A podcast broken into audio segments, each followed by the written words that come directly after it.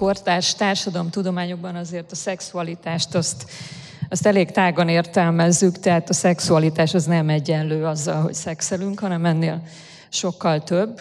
Azzal sem egyenlő, hogy, hogy, hogy kihez vonzódunk, hanem annál is sokkal több.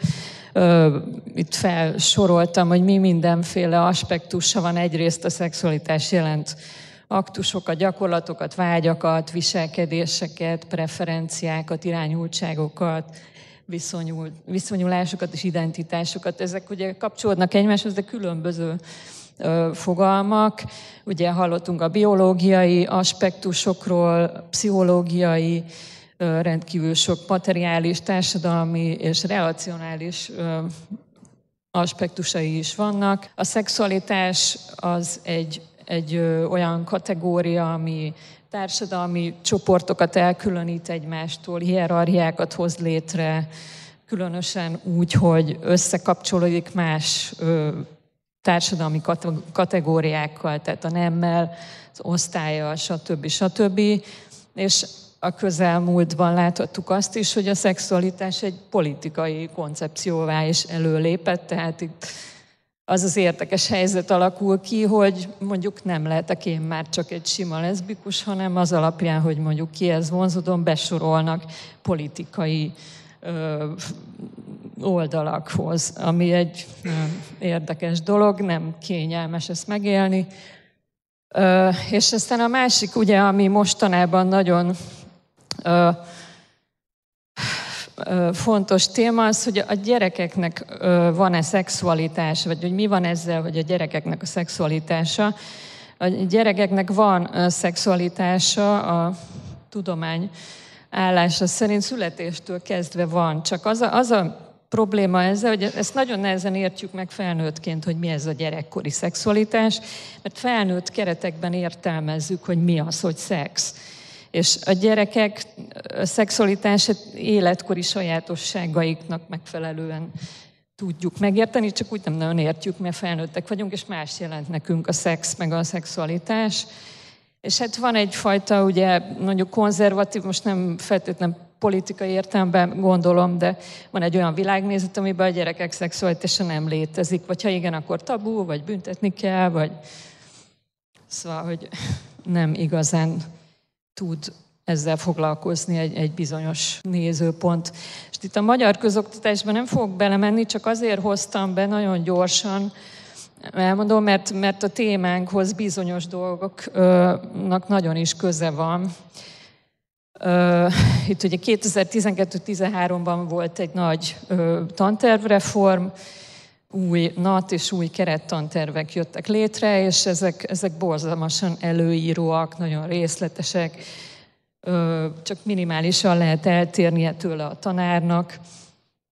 Aztán megtörtént ugye a közoktatásnak a centralizációja, a, a helyi önkormányzatok helyett a, a klik és a majd a tankerületek irányítják az iskolákat, az iskolavezetésnek és a pedagógusoknak nagyon-nagyon leszűkült az autonómiája, és ez folyamatosan zajlik, tehát egyre szűkebb. és hát oktat, közoktatási, oktatáspolitikai, pedagógiai kérdésekben nincsen jelenleg szakmai párbeszéd, nincsen nyilvános párbeszéd se, szakmai szervezetek ki vannak zárva, a, az oktatáspolitikából nagyon sokszor rendeleteket hoznak, ahelyett, hogy meg lenne beszélve, hogy akkor mi lenne a, a jó. És abszolút láthatjuk, hogy politikai ideológia alapú döntések születnek a közoktatásban. Ennek nagyon is sok köze van ugye a szexualitáshoz, mint majd mindjárt össze fog állni, hogy miért.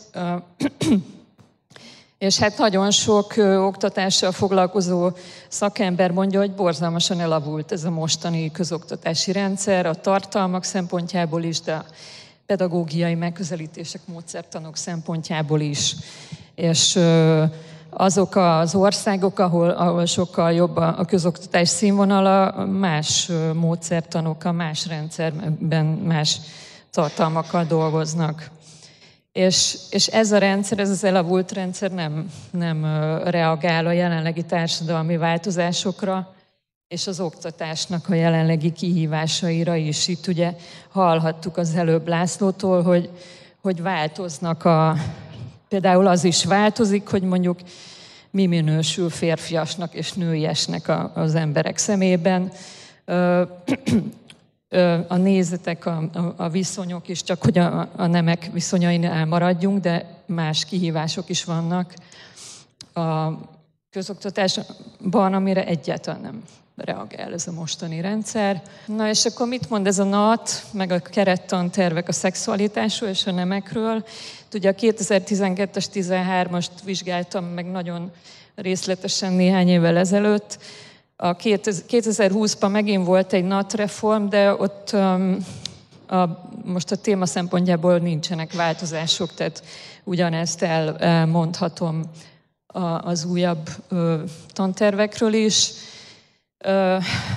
Ugye van ez az úgynevezett gender őrület, amit én úgy érzékelek, hogy ezt inkább a, a kormányzat és az oktatáspolitika az, aki ilyen, ilyen őrületben van ettől a gender kérdéstől, tehát, és, és, ez, és az a probléma, hogy, hogy ez, a, ez az anti-gender politika, ez, ez abszolút a részévé vált a közoktatás politikának az történt, hogy a, a társadalmi nemek, azaz a gender fogalmát és minden hozzá kapcsolódó fogalmat töröltek a tantervekből, a, a 12-es, 13-as tantervekből, illetve ami még benne maradt, azt egy 2017-es kormányrendeletben kiszedték. Nem, miniszteri rendeletben, bocsánat.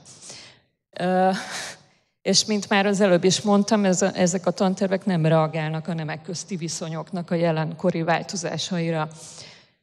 A nem az ezekben a tantervekben kizárólag biológiai fogalomként jelenik meg, és egy ilyen nagyon elavult nemi szerepelméletet próbálnak súlykolni, meghatározott kőbevésett nemi szerepek szerint, és az az elképzelés, hogy a, a nemek komplement, tehát hogy van egy ilyen, ilyen komplementaritás a nemek között, ami azt jelenti, hogy a férfiak ilyenek, a nők olyanok, és csodálatosan kiegészítik egymást.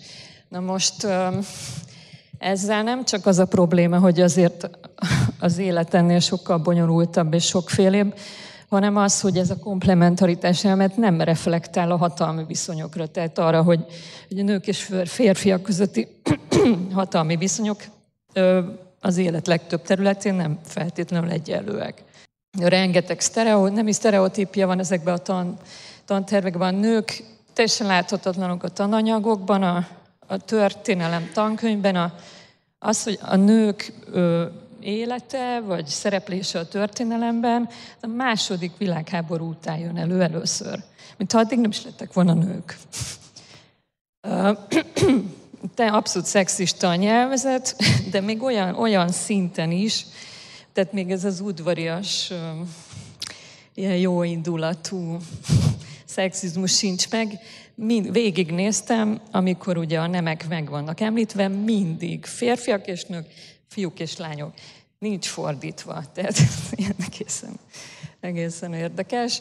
És hát abszolút heteronormativitás, heteronormatívként van ábrázolva a család fogalma és a nemek közti viszonyok.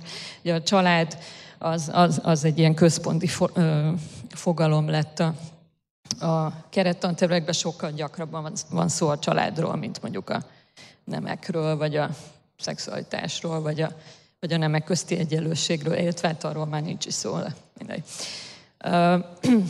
teljesen ignorálják ezek a tantervek, hogy, hogy sokfélig, tehát hogy a, a nemi, nemi viszonyokban is sokféleség van, szexuális sokféleség van, és, a, és ami még nagyon fontos, nagyon sokat ismétlik ezt a, a megfelelő tantárgyak tanterveiben, hogy a, a női kiteljesedés az a szülésben jelenik meg. Tehát mi az a morális pánik?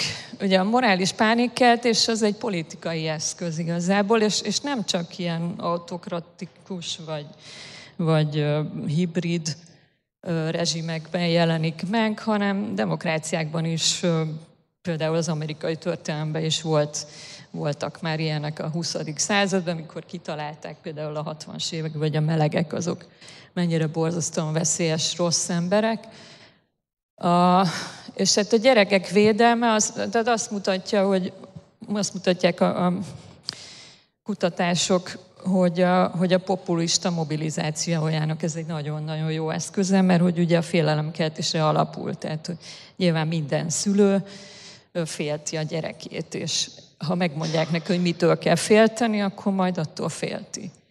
És, és az antigender mozgalmakban, ami nálunk ugye, mint már említettem, tehát ugye nagyon sok országban vannak jelen ilyen antigender mozgalmak, van, ahol egyházi inkább, meg, meg ilyen szülőcsoportok vannak, akik tiltakoznak mondjuk a, a genderrel való foglalkozás ellen az oktatásban. Nálunk kormányzati szinten megy, és ezért ez egy speciális helyzet. Ezeket a, tehát a, a, a morális pánikot, a, a gyerekek szexualizálásától való félelmet, azt, azt főleg az iskolai szexuális nevelés és az LMBT ellenes kampányokban szokták használni. Mindez az egész ilyen pánikkelt, és ez arra alapul, van egy ilyen gyerekkép, ami egy ilyen fehér lapnak tekinti a gyereket, aki ártatlan, nincs saját akarata, gondolatai, érzelmei, mindenben maximális felnőtt útmutatást igényel, terelgetni kell azt a gyereket, hogy majd felnőtt korában normális legyen a szexualitása. És azért ellentmondásos ez, mert hogy egyrészt ugye tagadják, hogy van a gyereknek szexualitása, másrészt viszont folyamatosan irányítani próbálják a gyereknek a szerintük nem létező szexualitását. Tehát itt van egy kis ilyen zavar ebben a rendszerben. És hát ugye a morális pánik lényege az, hogy, hogy vannak ezek az ártatlan gyerekek, és ezeknek a nem létező, vagy létező, hát akkor ki tudja, szexualitása veszélyben van, és, és mindig valamilyen kívülálló, fertőző, ugye idézőjelben használom természetesen ezeket a fogalmakat, felnőttek rontják meg ezeket a gyerekeket, akik jelenleg a, mostani helyzetben a feministák, a melegek, pedofilok, és kedvencem a, jönnek a transzvestiták Brüsszelből, és az óvodában majd a gyerekeket a nemét átfogják. Szépen így meggyőzik őket, hogy váltsanak nemet.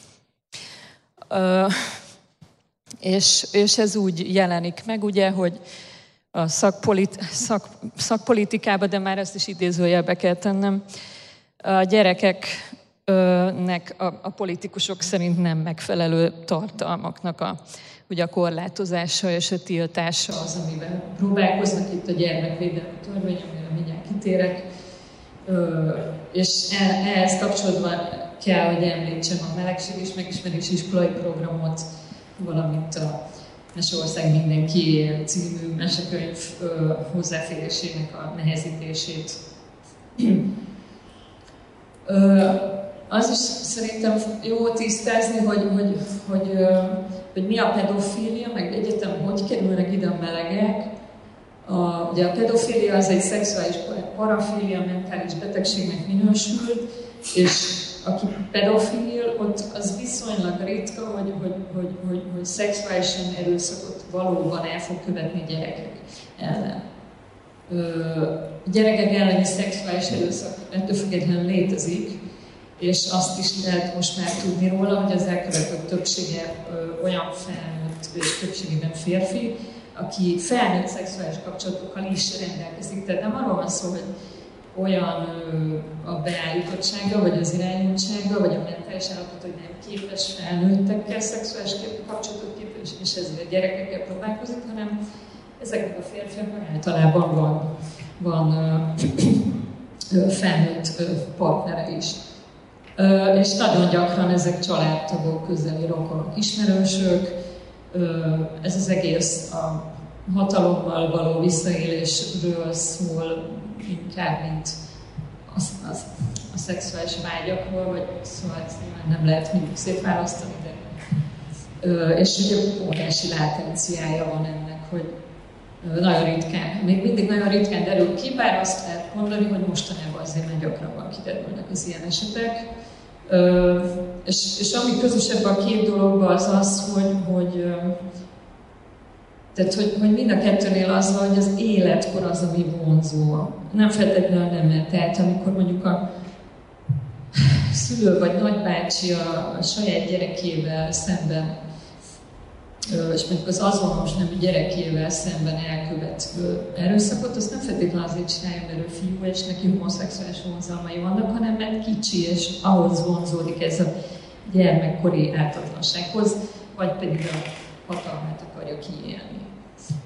És akkor Ugye ellentétben a melegséggel, ahol meg nem az életkorhoz való vonzódás a kérdés, hanem hogy milyen nemhez vonzódik az illető. És akkor itt van egy ilyen, tehát ez a pedofília, mint olyan, ez egy ilyen összekötő anyagként szolgál, ahol a, a, ugye van ez a gyermeki ártatlanság, és hogy az, az meg van rontva, és akkor ez egy, ez a, ugye ez, ez egy nem normatív vagy pervers szexualitás, ugye a gyermekeknek a megrontása, és akkor itt van összemosva a melegséggel, ami meg szintén ugye ebben a gondolkodásmódban egy pervers gond, ö, szexualitásnak minősül. Úgyhogy így kerülnek ide a melegek, hogy szépen vissza lehet mosni őket, és ami nagyon fontos szerintem, és ezt, ezt, ezt én gondolom, és igazából így, szóval, hogy mostában, nyilván engem most mostában kezdett el érdekelni ez a téma, úgyhogy még, még kell ezen dolgozni, de hogy én nekem az érzésem, hogy itt nagyon-nagyon fontos eleme ennek az egész ö, morális pánik és a gyerekek szexualitásának a kontrollálásában, hogy, hogy ugye van egy ilyen idealizált családkép ebben a ö, konzervatív ö, gondolkodásban és politikában, ahol ugye a normatív család az az ideális, meg van az egyház, ami nagyon fontosnak van tekintve, és hogy, hogy ezeket kell védeni, és ezért ki kell helyezni a gyermekekkel való szexuális visszaélés jelenségét ezekből a terekből.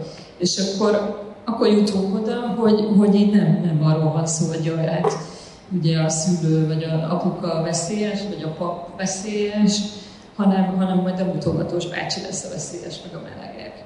Most én nem mondom, hogy egy mutogatós bácsi nem traumatizáló, és biztos vannak között is, akik volt ilyen élménye, vagy tudom, általános iskolában menet ilyet láttunk, de azért azt gondolom, hogy nagyságrendekkel könnyebben feldolgozható élmény, mint mondjuk egy, egy ö, ö, szülő vagy közeli hozzá ö, tartozó által elkövetett ö, szexuális erőszak cselekmény, ami gyakran ráadásul ismétlődik. És akkor ugye a morális és csúcsa lett a, a gyermekvédelmi törvény, ugye ebben tilos a szexualitás öncélú ábrázolása, amiről azóta sem derült ki, hogy micsoda, mert hogy akkor az, az mi, az a, tehát az a nem reproduktív szex, tehát hogy minden olyan szex, ami nem a gyereknevelésre irányul, az, az öncélú szexualitás, vagy akkor, ugye, akkor elég kevés szexualitást lehetne, lehet ábrázolni. De egy, ö, és, és a születési nemnek megfelelő önazonosságtól való eltérés, a nem megváltoztatása, a homoszexualitás népsz, népszerűsítése és megjelenítése. A reklámokban, közérdekű közleményekben, társadalmi célú reklámokban, általában műsorokban, tehát az 18 korhatáros, 18 karikás műsorok lesznek, ahol ez megjelenik, és iskolai foglalkozásokon. És még azt a nagyon trükkös dolgot is csinálták ezzel a törvényel, hogy hogy csak a minisztérium által kijelölt nyilvántartásban szereplő szervezetek tarthatnak, és nagyon érdekes, hogy ide már több dolgot beraktak. Szexuális kultúrával, nem élettel, nem irányultsággal, szexuális fejlődéssel, és a kábítószerfogyasztás károsításaival, az internet veszélyeivel és egyéb testi és szellemi egészségfejlesztéssel kapcsolatos foglalkozást ez is egy jó kérdés, hogy miért rakták ezt a sok mindent így össze. És az a trükk, hogy, tehát az volt, hogy majd a minisztérium előírja, hogy melyik szervezetek mehetnek iskolákba, ez ugye tavaly júliusban iktatták ezt a törvényt, és azóta sem készült nyilvántartás, úgyhogy nem tudjuk, hogy kik mehetnek, Viszont több iskolából hallottam én azt, hogy van egy titkos lista, amit egyszer csak kiküldtek az iskoláknak, ami ilyen Fidesz barát ö, szervezetek vannak, akiket meg lehet hívni iskolába. És az a tapasztalat, hogy, na, de ezt mindjárt, bocsánat, ö, de még előtte elmondanám azért, hogy, hogy a, a szexuális nevelés az hogy néz ki egyáltalán az iskolákban. Egyáltalán nem biztos, hogy van, teljesen szabályozatlan. Tehát az elmúlt 30 évben nem sikerült semmiféle szabályozást bevezetni azzal kapcsolatban, hogy hogyan legyen a szexuális nevelés az iskolában. Ez is nagyon érdekes. Nagyon kevés hazai kutatás van erről, nem vannak adatok. Inkább újságcikkekben lehet erről olvasni én csináltam egy, egy saját kutatást, ami a doktori kutatásom volt, az egy darab iskolában készült etnográfia, tehát olyan nagyon sok adatot én sem tudok erről mondani, nem is ez volt a cél. Ha egyáltalán van valami szexuális nevelés, az minden iskolában teljesen máshogy megy, főleg tanárok, védőnő, iskolapszichológus szokta ezt csinálni, illetve külsős programokat szoktak meghívni és, és ugye amikor tanárok csinálják, ugye biológia órán, osztályfőnöki órán, illetve erkölcstan és hittan órán, akkor különböző megközelítések vannak. Egy csomó tanár nem vállalja ezt a dolgot, kellemetlen lehet neki. És hát a szexuális nevelés helyett inkább a családi életre nevelés nevű dolog az, ami hangsúlyos a, a közoktatás politikában és hát ugye a, gyermekvédelmi törvény pedig, mint az előbb mutattam, abszolút akadályozza a külsős programok meghívását, pedig sokszor ez a jó megoldás, ami mindenkinek akkor úgy kényelmesebb, meg érdekesebb a diákoknak, mint hogyha mondjuk az osztályfőnök vagy a biosztanár mond bármit a szexualitásról. És az egyik ilyen program, ami konkrétan az egyik célpontja volt ennek a törvénynek, amit már egy ideje meg akartak szüntetni, ez a melegség és megismerés program. 2000 óta megy, még mindig megy, és a, a Labis Leszbikus Egyesület és a Szimpózion Egyesület ö, ö, futtatja ezt a programot, ez egy középiskolai program, módszertanában is, meg általában középiskolákban hívják meg a programot. Ö, úgy néz de meg, meg kell hívni a programot. És úgy néz ki, hogy, hogy két, van két óratartó, az először elmesélik röviden a személyes élettörténetüknek a, az előbújással kapcsolatos részeit, és akkor vannak ilyen mindenféle megbeszélős, ilyen, ilyen interaktív gyakorlatok, amikben ilyen különböző témákat lehet feldolgozni, amik nagyon szokták érdekelni fiatalokat, hogy akkor mi van a melegházassággal, meg a Pride, az mindig előjön, meg hogy akkor a, az óratartók szülei, hogy viszonyultak ehhez, ilyesmiket szoktak kérdezni. Néha, néha van, aki föltesz kimondottan szexuál, tehát szexről szóló kérdéseket, de ezekről nem, nem nem szoktak válaszolni az óratartók, mert nem erről szól a program, meg, meg senki nem szeretne ott egy osztályi gyerek előtt nyilván a szexuális életéről beszélni. A Covid előtt évente 30-40-50 meghívása volt a programnak, Covid alatt ugye nulla, és a gyerekvédelmi törvény óta megint nulla, mert hogy félnek a, a tanárok és az iskolai igazgatók meghívni ezt a programot, de nem csak ezt a programot, hanem az összes ilyen szexualitással kapcsolatos, szexuális neveléssel kapcsolatos és emberi jogi programokat sem hívnak meg. Itt ugye az az elképzelés van, hogyha a fiataloknak beszélünk a homoszexualitástról, akkor majd ők homoszexuálisak lesznek. És hát ugye nagyon jól működik a törvény abban a szempontból, hogy, hogy valószínűleg az volt a célja, hogy egy ilyen öncenzúra legyen, és félelmet keltsen a, tanárok, ez tök jól működik, tehát így mindenki fél meghívni ilyen veszélyes programokat. És ugye a másik dolog, amit nagyon hangsúlyoznak, amikor a törvényt meg kell védeni, mondjuk a nemzetközi sajtó felháborodásától, hogy a szexuális nevelés az kizárólag a szülők feladata.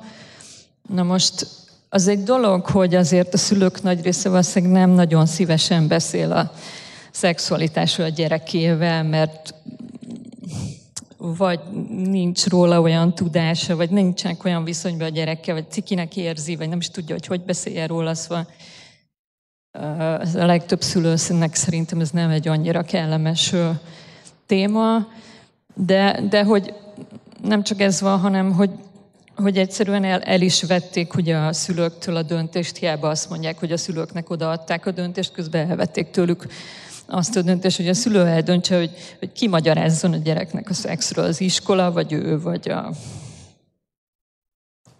akárki. És hát nagyon sok kutatás, főleg amerikai kutatások vannak, ahol szintén van ez a megosztottság, ott azért jobban van szexuális nevelés, vannak a, az úgynevezett, ez már a vége, vannak az úgynevezett komprehenzív, tehát ilyen átfogó szexuális nevelés programok, és az abstinence alapú programok, amik arra nevelik a, a fiatalokat, hogy a házasságig ne szexeljenek senkivel. Tehát abstinence until marriage. És, és sokat kutatták, hogy melyiknek milyen hatásai vannak, és egyértelműen kimutatták, nagyon-nagyon sok ilyen kutatás van, hogy, hogy ahol a, mert, mert hogy ez államoktól függ, hogy demokrata vagy republikánus, és hogy, hogy, hogy az adott államba ugye az államilag támogatott szexuális nevelés, az melyik, az attól függ, hogy melyik, ö, melyik ö, ö, párt ott a, a vezető abban az államban.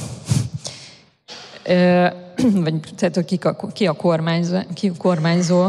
Ö, na, és, és hogy azt mutatják, ez egyértelműen ezek a kutatások, és hát logikus is, hogyha valamiről nem beszélünk, akkor ugye arról nem fog tudni a gyerek semmit, hogyha nem beszélünk neki róla, tehát hogy ahol az abstinencia programok vannak, ott sokkal nagyobb a kamaszkori terhességek, nem kívánt terhességek aránya, a nemi erőszak, de akár mondjuk a, a tudom, drogokkal való visszaélés, stb. Tehát de minden olyan, ami ilyen egészségneveléssel kapcsolatos dolog, de nagyon-nagyon rossz hatással vannak ezek az ilyen abstinence típusú ö, szexuális nevelés programok. És ami nagyon-nagyon durva, ebbe az egész ö, morális pánik és gyermekvédelem dologban az, hogy, hogy totálisan magára hagyja az LMBT új gyerekeket, ezt is ugye László utalt rá, hogy ez mennyire ö, káros lehet. Nem csak, hogy magára hagyja ebbe az egész diskurzusban, olyan, mintha ezek a gyerekek nem is léteznének. Tehát, mintha csak a szexuális hetero gyerekek lennének, akikből majd rendes szexuális heteroszexuális felnőttek lesznek. És ez, ez borzasztóan, tényleg nagyon-nagyon ártalmas és másrészt pedig a közhangulatot is egy nagyon rossz irányba viszi el, mert hogy, hogy van egy ilyen feljogosult, ad egy feljogosultságérzést, ugye hírek is voltak erről, hogy, hogy, hogy, hogy gyakoribbá váltak a, a, a, az LMBT ele, emberek elleni erőszakos megnyilvánulások, miután bevezették a törvényt, ez nyilván az iskolában is így van, iskolai erőszak várhatóan erősödik, és az iskolai erőszaktól nem fog megvédeni ez a gyermekvédelmi törvény. Uh, igen, azt hiszem, hogy ennyit akartam mondani, igen, hogyha van kérdés, akkor ezekre az e-mail címekre lehet írni. Itt a, akartam mondani az elején, hogy a, a Labris és a, a Labrisban, mint aktivistaként tevékenykedek, és onnan lehet engem jobban ismerni a Meseország miatt. És a, a CEU Demokrácia Intézetében is dolgozom kutatóként, és, és nekem nagyon fontos, hogy, tehát, hogy, hogy mind a két dolgot csináljam, és hogy, hogy ezek ugye egymásra épüljenek, és támogassák egymást, úgyhogy ezért, ezért írtam föl ide is mind a kettőt. Itt van még szakirodalom, hogyha valakit, valaki utána akar olvasni, Köszönöm szépen.